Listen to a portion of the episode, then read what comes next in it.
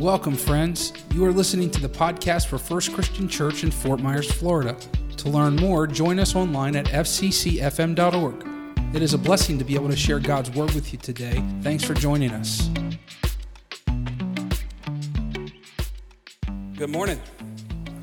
Those of you that are in the room, our friends joining us online, and those that will listen on the radio this week, it's a pleasure to share God's Word with you this morning. I know God has something for you today.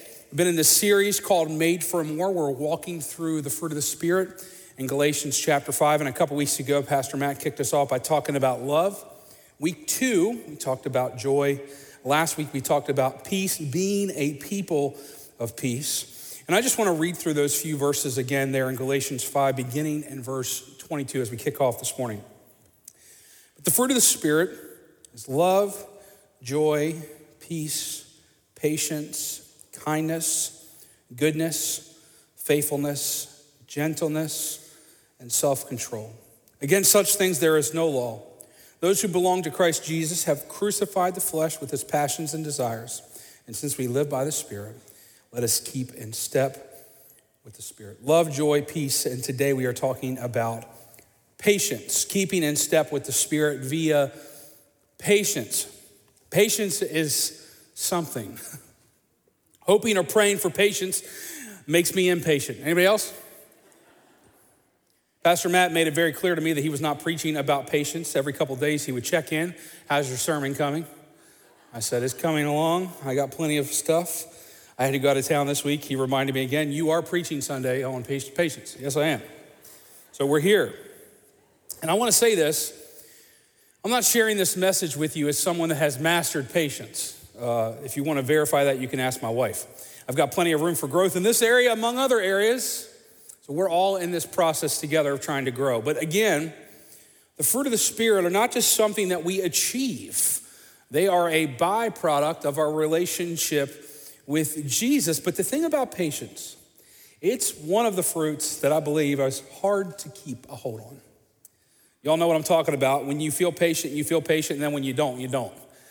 It's hard to get back there. Once it's gone, it's hard to get back there, especially in the moment. But this is something that God wants to produce in us and through us, even though at times it can be tough for us to hold on to. I want to give you a glimpse of a few opportunities that I was blessed with to walk in patience over the last couple of weeks. And I'm sure some of you have a list. Some of you may have had an opportunity this morning to experience patience on the way to church. Some of the days I passed the test, some of the days I failed miserably, and some of the days the jury's still out on. But there was one particular day a couple weeks ago that was a doozy. I had the kid from our house with me all day long when uh, school first let out. And so, on top of working, I'm on child keeping alive duty. And I had to start the day by going to pick up my mom's dog, who was at a friend of ours' house, and take the dog to the groomer. So I did that. I went to pick the dog up. I got up earlier because I had to go pick up the dog earlier to get the dog to the groomer. And when I got to the groomer, it turns out that the groomer was not there because I was given the incorrect information, the incorrect time, and the manager informed me that I would have to come back. I love going to the groomer twice, so we'll do that. So we left. So the next task was my mom was in the hospital. She still is, and uh, thank you for praying for her. Many of you have been asking about her. But at the time, several weeks ago, she thought she was going to a rehab for physical therapy. And so my mom needed lots of things. And so my mom, struggling to hear and see in the hospital, highly medicated and struggling with pain, is shopping in her apartment with me while I'm FaceTiming her. And if you can imagine, that really struggled. You know, at one point I realized how unsuccessful I was at this thing when she was asking for green pants that weren't on the, on the couch. Like, grab the green pants. There are no green pants. There are no green pants. And so I'm frustrated. the kid in our house is with me. The dog is with me, not supposed to be with me.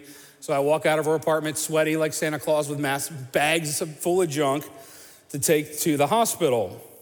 So we take the dog back to the groomer for the second time because I wanted to do that. And then we get to the hospital, and the hospital would not let me bring him with me and would not let me take her stuff to her room because of his age. And uh, so I was frustrated because that day I got to go to the hospital twice. And I don't know if I've mentioned this, doing things twice the same day is not my favorite thing.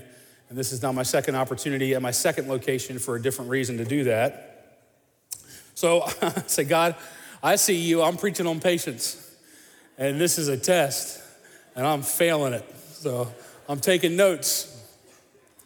You know, me and my wife, we were talking, I joked with her the other day because on the same day, uh, as I was driving down 31, right when you get off Palm Beach, you go to our house. The only time the drawbridge goes up is when I'm running behind. And I'm not a conspiracy, conspiracy theorist, but they know. I don't know how they know. They know because the day I'm not stressed, it never goes up. The day I don't mind watching the sunset, it's never going up on the sunset or the sunrise. It's always when I'm stressed and running behind. So that's a forced patience check. Have you ever tried to call a company and actually speak to a human? Force patience check. The last few weeks, I have had this gift. I found the right gas pump where the handle won't lock into place. So, on top of the gas pump stealing my lunch money, uh, I'm working on my grip strength. And again, force patience check. And this is my favorite of all our friend Brittany and Aaron from our church. She's also a teacher at our at Connection Point. Um, she was generous to watch my mom's dog for the last couple of weeks. And so when I first took Molly, my mom's dog, over to her house, um, I'm just talking to her about Molly's quirks and how awesome of a dog she is and how she never uses the bathroom in the house. And as we're having this conversation, Molly strolls past me and Brittany into the center of the living room and proceeds to drop it like it's hot and take a dump on Brittany's carpet. Brittany's white carpet. well, it was white. Patience check. And Brittany, I so appreciate her grace. She told me she only did that one other time. But a week later, her son came over to the office and he said, Yeah, Molly's great. We love playing with her and hanging out. She's only used the bathroom on my bedroom carpet 10 or 12 times. Patience check. Love, joy, peace, patience. Real funny, Matt Summers, making me preach this message. Real funny, Jesus. Real funny, Molly. Patience. We all need more of it. It's something we should produce as followers of Jesus. But even in my laughing to keep from crying, you guys know what I'm talking about?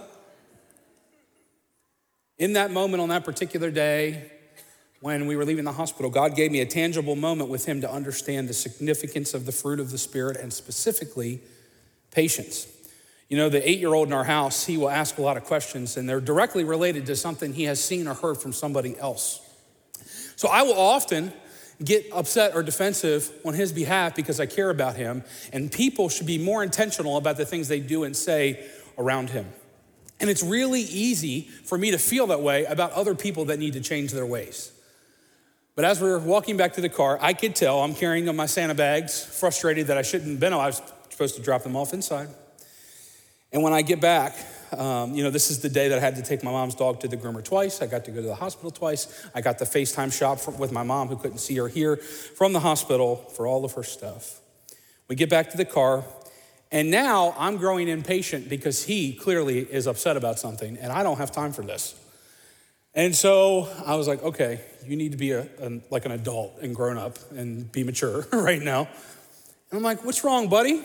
And uh, I'm like, I don't understand why you could be upset. You got the day off, you got more time on your tablet. He wasn't breakfast uh, hungry at the house, but he was hungry when we fasted, uh, passed his favorite restaurant, so he got breakfast out that he t- typically wouldn't get. And so I'm like, why are you upset? And he said, I don't know why. He said, but a lot of people are making your life hard today. You couldn't take my mom's eat her stuff because I'm with you. And he said, Because you're frustrated, I'm frustrated. God just punched me in the gut.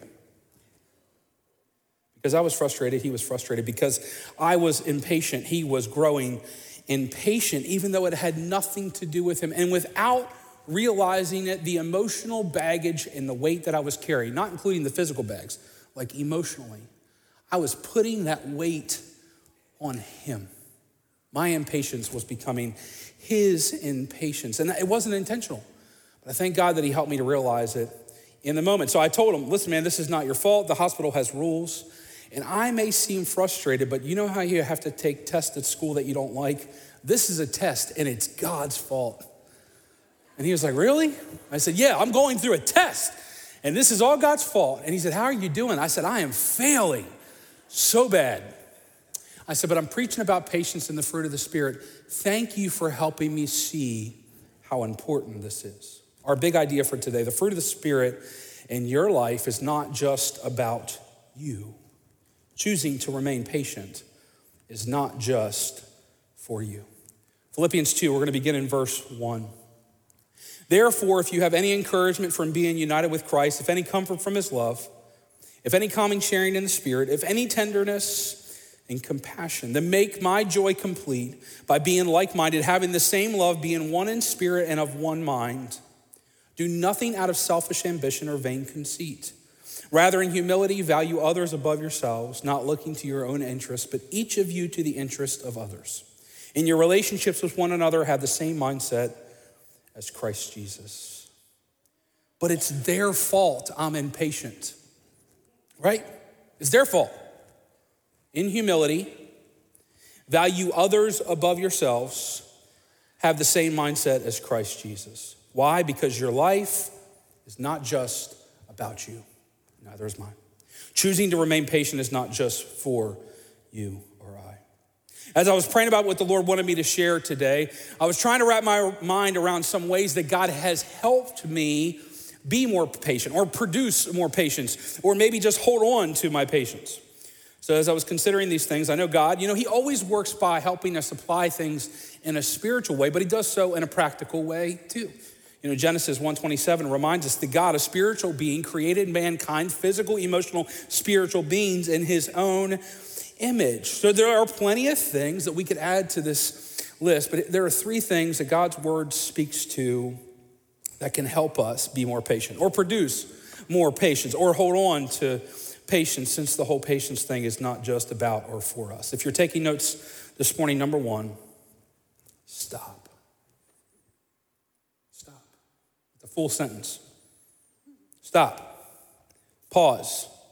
Be still. Refrain. Whatever word you prefer, because most things that we do when we lose our patience that cause damage could have been avoided had we just stopped for a minute to breathe. We're hardly ever fruitful or helpful when we are impatient in the moment. In Psalm 23, in verse 2, we see that God makes us lie down in green pastures. And my first response to that, God was like, hey, you need to lie down in the grass. I'm like, God, I got stuff to do. Like, the grass will be there tomorrow. I come back to the grass.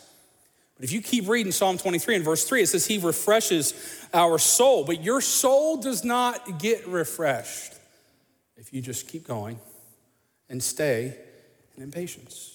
We don't get refreshed in the heat of the moment when we're not just letting go of patience, but avoiding it altogether. Psalm 46, beginning in verse 10, it says, Be still and know that I am God. Now, he could have said, I am God, you need to be still. But he didn't. He said, Stop. Be still and know that I am God. I will be exalted among the nations. I will be exalted in the earth. The Lord of hosts is with us. The God of Jacob is our refuge. Selah. Now, the psalmist, when he penned this, text here. In verse 10, he starts with be still, but he ends it the same way. The word Selah. Now, depending on what version of the Bible that you are, or translation that you're reading, it may not have this word, but this word was in the original text, and it's typically written off to the side of it. And we see it in a couple other places in the book of Psalms. The reason why it's there is because we're not human doings, we're human beings. And the word Selah in Psalms, it's a, a note for a pause or a rest in the poem or in the music. And sometimes we need to pause and let Jesus help us learn how to breathe again. Sometimes we need to be still, slow down, because God is God and clearly we are not. And even reading that text, be still and know that I am God. At the end, He's God, He's this big. Oh man, I feel so much better knowing who God is in my life. Sometimes we need to stop, a pause, or a rest. Just a caution with this if you don't take time to stop in the heat of the moment when you're growing impatient, it might cost you more than those few seconds would have cost you. It might cost you much more. Years ago, in a previous life, when I was walking through a crazy season of loss, I walked through several months where I started having these debilitating anxiety attacks. Now, I struggle with anxiety already, but I had never had an anxiety attack that would shut me down, like to the point where I literally couldn't catch my breath. And I remember the first one that I had, I was working a part time job while I was still pastoring my church plant. And I was out on break sitting in my car, and I started to have this anxiety attack. I couldn't breathe, I'm sweating, and like literally things are going dark. I, I, I at the moment actually thought I was dying, couldn't control it. My heart's beating out of my chest. And a couple weeks prior to that, a friend of mine had spoken these words into my life, and in that moment, God brought them back to memory. Jimmy, keep breathing. And I was trying to gasp for air, but really I needed to breathe. I needed to exhale and inhale, and I stopped doing that. But those two words God used in that moment so many times over my life, where God's helped me to stop, to help me catch my breath. My counselor at the time that I was seeing during that season reminded me that no healing in our life happens without intentional steps. And when I hear the term intentional steps, I'm thinking keep going. Like, we're gonna keep stepping, we're gonna keep going. One of the steps was to stop, catch your breath. That was actually a step, it was an intentional step that I've struggled with. But sometimes it's necessary. James 5 7, this is awesome. It starts out in the, in the worst way to help somebody be patient. The first two words, it says, be patient. Like if somebody's not patient and then you say, be patient, that doesn't help, right? That's like telling somebody to calm down when they're frustrated. Like that doesn't, like that turns up the fire, right? That's how it starts. Be patient, then, brothers and sisters, until the Lord's coming. See how the farmer waits for the land to yield its valuable crop, patiently waiting for the autumn and spring rains. I don't want to wait that long, right? Sometimes the seasons of patience is longer than we want it to be. Patience is something we need, something we should produce. But in order to hold on to it, sometimes we need to take a break, we need to pause, we need to stop, and just be okay with stopping and breathe and let God work in the middle of our situation. Number two, from the pause, from the stop, before you hit play again, we need to pray first. Before you throw punch somebody, pray first. Before you write that email to your boss, pray first. Before you respond to your kids or your spouse that are driving you crazy, pray first. Before you blow up on your friend or family member that has no respect for your boundaries, pray first.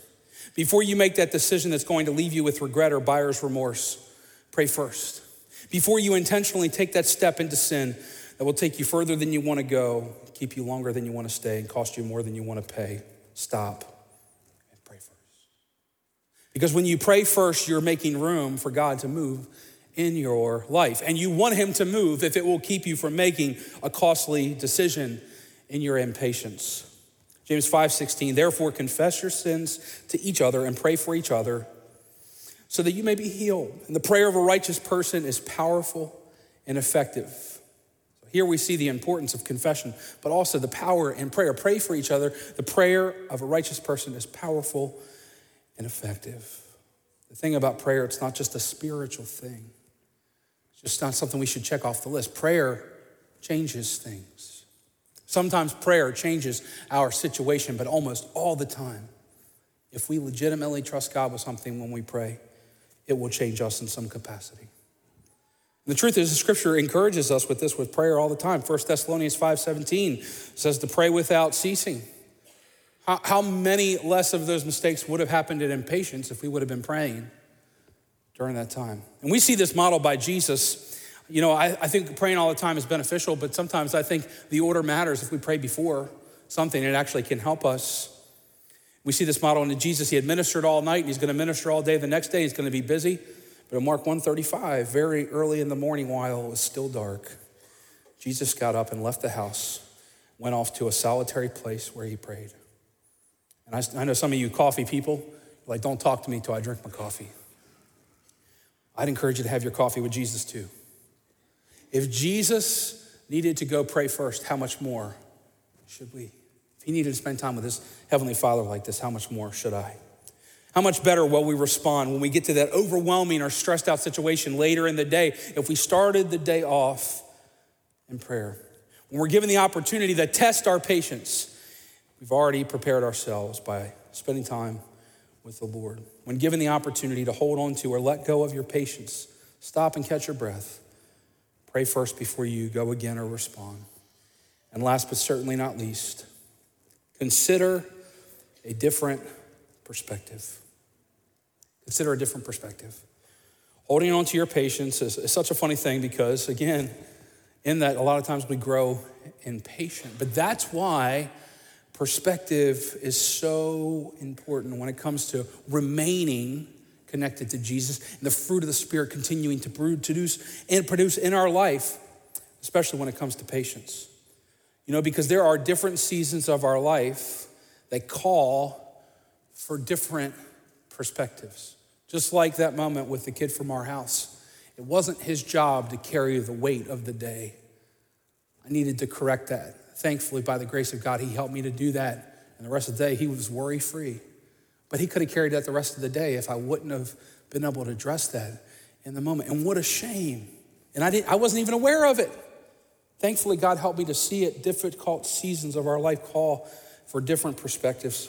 1 Corinthians chapter 13, beginning at verse 9, speaks to this. For we know in part and we prophesy in part, but when completeness comes, what is in part disappears.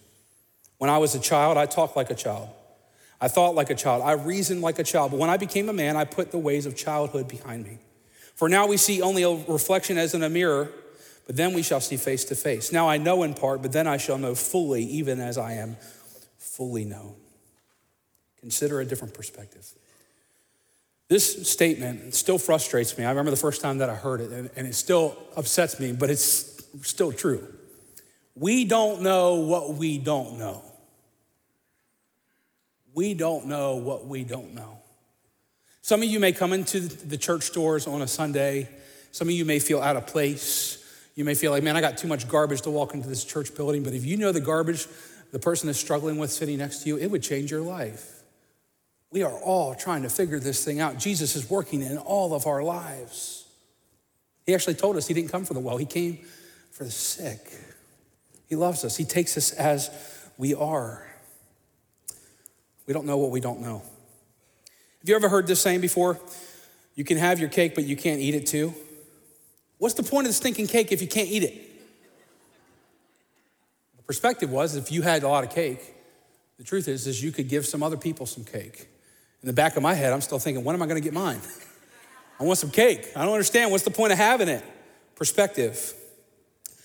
When you ch- tell your child something, but they don't think it's important, but you know it's really important, especially if the thing you're telling them is going to prevent them from hurting themselves. All the pastors from our staff during the school year We'll stand outside here because this street becomes like a NASCAR drifting lane. And, you know, kids will run across, and they, the thing is, they don't have the perspective to know that cars hurt. But if you get hit by a car, cars hurt. And they're not concerned about that because all they're thinking when they're on that side of the street is they want to get to this side of the street because something's happening over here. And nothing's probably happening over here, but they don't know that because they're on this side of the street. They want to get to that side of the street, but they don't know that cars hurt.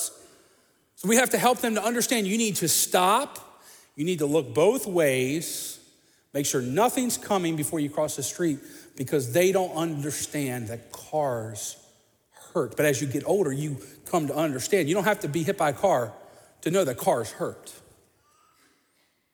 How often have we, because of impatience and our ability to decide for ourselves, made a decision without considering a different perspective that hurt us? or hurt somebody else around us. I know I have a couple of examples of this in my life. And the thing about perspective is that it comes from position or experience. You have to have been somewhere sometimes to have a perspective, or have lost something sometimes to have a perspective. Years ago, when I was growing up, my church in Maryland, we would go in the West Virginia area. Um, there's a, a river, the Ohio Pile area, it's called the Youghiogheny River. And we would go every year for a whitewater rafting trip. And it was for families. You had to be 13 to be able to go. So when I was, I was so pumped to be able to go. I love the water. And the beauty thing about the way that God made my big tail is I am a highly flotational device. So I knew even if I came out of the water, I was going to float. The thing I didn't consider on the first whitewater rafting trip is whitewater rafting is whitewater rafting because of the speed of the water, right? because of the, the way how fast the water is moving, how high the water is, and because of the rocks. So, on the first whitewater rafting trip, when I came out of the boat, I realized just like cars, rocks hurt.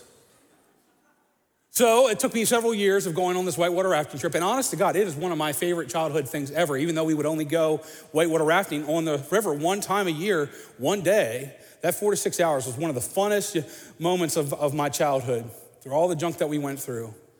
But after a couple of years, I realized where I needed to sit on the six person raft so that I didn't come out because rocks hurt. And so I remember, I was 16, I think, and one of my friends wanted to come whitewater rafting specifically because I talked about it so much. So we go where they're going to the, the orientation, and they say, okay, get on the raft. We're going to practice getting on the raft. We're in really shallow water, and we're going to respond to what, what we do if somebody falls out. How do we respond? Well, I get in my spot. I know where my spot is, right? Like I've had several years of experience. And my friend, who has very, very long legs, sits next to me. And I said, This is a bad spot for you. And they said, Why? I said, we go through a class three or class four rapid, my big tail is going to fall in the center of the boat. I'm going to fall on your legs. It's going to hurt. You're going to be mad. I'm just telling you, you need to pick any other seat. Well, no, I'm sitting here. I told you. So we get to the second rapid. It's a class three rapid. It's not even that intense. Uh, it was to her, but it wasn't to me. Guess what happened? My big tail fell in the center of the boat. I fell on her legs. She screamed out in pain. We have this big, you know, dramatic thing. Everybody's got to pull over because she's acting like she got shot. And we're just talking through this. And so finally, like my guide that was with me, he's like, So, what's the answer? I said, She needs to move. She said, I'm not moving. I said, Okay. So he's like, Come on, man, you've done this before, you'll be fine. And I know this is not the truth, but I move. I humble myself in the sight of the Lord and I move my seat. But I knew at some point I'm going to go swimming. So we get about halfway through the trip, and there's this thing called Schoolhouse Rock. And, and the instructions are is to hit the rock, and the guide is going to push your boat so that your boat goes down the four foot waterfall on an angle so you don't flip. Why? Because the rocks hurt. So we hit, I'm sitting at the spot that's supposed to hit the thing. But the guide didn't take into the account that I'm a rhino sitting in the front of the boat. And when the guide pushed me down, the boat hit underneath of the rock and got caught for a second. And as it released, as water is pouring in the front of the boat, my big tail flies over the raft. My boat goes down the four foot waterfall, and I am now riding down the four foot waterfall by myself in the water. Waterfalls are beautiful, but they hurt. Now we're moving, and the next, the, the hardest rapid, it's a class four to class five rapid. It's called Dimples Rock. There's an eight foot waterfall. Hurts a lot more than the four foot waterfall. But there's a slide. The ramp takes, the, the uh, boat's supposed to take the slide. The problem with Dimples Rock is because of the undercut, the years of the water level changing, every person that's ever died on the lower part of the Youghiogheny River has died at Dimples Rock because they've got caught in the undercut of the rock and they can't get out. So my only option is to go over the eight foot waterfall. So they're trying to get me in a boat. So the guy jumps out of the kayak, stands on top of Dimples Rock, and the next thing I know, I'm sitting on her legs, and the water's hitting me in my chest. There's no boats around me, and a guide boat comes up, and they keep trying to get me up. I'm like, this is not easy. I'm a fat kid. There's water hitting me in my chest. I told you guys this was a bad idea. I should have sat in the right spot. I'm still upset about the girl that wouldn't move. They finally, after like 10 minutes, I get up, I grab, pull the ropes now I'm laying on top of all of our buckets of food and both guides, and we ride down the Dimples Rock eight foot waterfall. And the best part was when we landed, we didn't flip over, but my pants are down to my knees. now, all my businesses in the street, I'm not even that concerned about that. I was still mad about this girl that would not listen to my perspective. Cars hurt, rocks hurt, Waterfalls hurt. And now my pride was hurt too. Reacting when you're impatient without stopping, praying, or considering a different perspective can hurt. But most of the time, it doesn't just hurt you. And the fruit of the Spirit is not just about you. Choosing to remain patient is not just for you. I mean, God is so gracious to us, and sometimes He will help us avoid things just because He's God and He's good. And sometimes He'll allow us to go through things and He'll walk alongside of us each step of the way. And we're reminded in the moment we feel His presence, we're where God, I know you're here. And sometimes when we ignore every single one of those signs, God will meet us on the other side and He will help us pick up the pieces when we didn't stop, breathe, ask Him for direction, or consider a different perspective. Which brings us to our takeaway. Consider how patient God has been with you and extend that patience and grace to someone else. Might be a family member, might be a friend, might be a coworker, might be a server at a restaurant that's having a bad day, but you don't know they're having a bad day because of the jerk that was sitting in your seat before you and they treated them bad. It's important to be mindful of your patience because it impacts others. And maybe the person that needs grace or patience has had a worse day than you. And maybe because you extend grace and patience, the love of Jesus will be available to them and they will recognize that. We have no idea how other people around us are struggling. And you know that someone needs encouragement if they're breathing. We've never lived in a better season to extend the love of Jesus through grace and patience. We have never lived in a more toxic environment where we have a better opportunity to extend the love of Jesus through grace and patience. The fruit of the Spirit is patience. And this is so important, but still difficult, but still important. Consider how patient God has been with you. Every time I'm struggling with patience with somebody else, when I remember the goodness and grace of God in my life, it changes my response. Because our call is to become like Him. And guess what He did for me? In my sin, He died for me. In my defiance, He gave up His life so that I could be reconciled and you could be reconciled unto him. That's what that looks like. Consider how patient God has been with you and extend that patience and grace to someone else this week because the fruit of the Spirit in our life is not just about us. And choosing to remain patient is not just for us. We pray this message has been a blessing to you. If we can pray for you or encourage you in any capacity, please let us know at fccfm.org.